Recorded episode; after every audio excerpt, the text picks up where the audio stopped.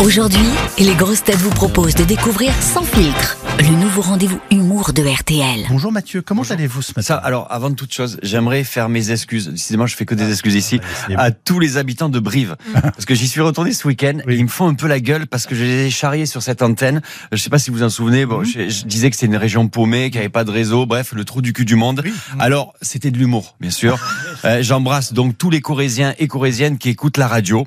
Alors, quand je dis euh, qui écoutent la radio, c'est pas une expression. J'ai vérifié, il y a qu'une radio là-bas. Donc, euh, en plus, ils ont acheté des piles, donc ça marche. Non, non, mais ça, non, mais c'est bon.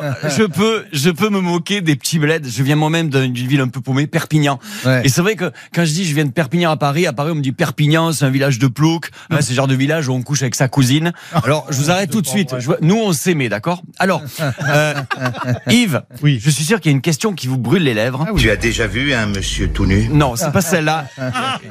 Non, Yves, la question c'était qu'est-ce qu'est-ce que je foutais encore à Brive En fait, c'était l'avant-première du film que je tournais cet été, un film avec euh, de Guillard, de Philippe Oui, Guillard avec. Olivier Marchal. C'était un film sur le rugby. Ah. Alors c'est vrai que quand on pense Mathieu Madénian, on pense pas tout de suite rugby. C'est vrai, il y a des mots comme ça qui vont pas ensemble. C'est comme Olivier Dussopt et yoga. Personne n'a craqué Personne n'a craqué Voilà. Et nous sommes là devant vous ça marche pas trop, tu vois, c'est pas feng shui. Donc, alors, ceci dit, j'adore le rugby parce que j'ai été baigné là-dedans. Là-dedans, moi, je viens de Perpignan. Mes parents se sont rencontrés dans une mêlée d'ailleurs. Et alors, j'ai fait un peu de rugby.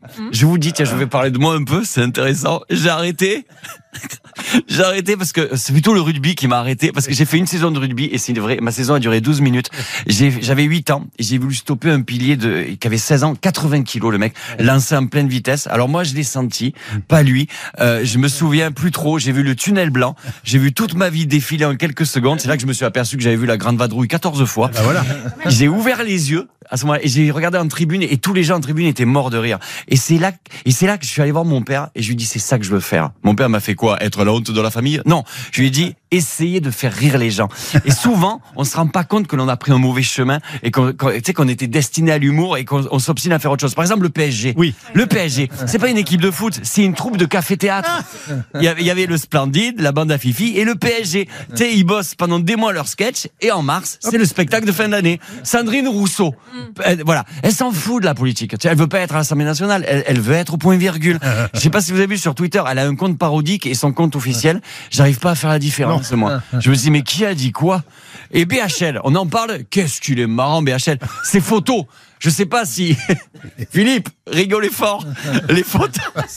Franchement, le mec, il est sur la ligne de front, en pleine guerre, il est habillé comme s'il allait bruncher dans le 16e. C'est incroyable.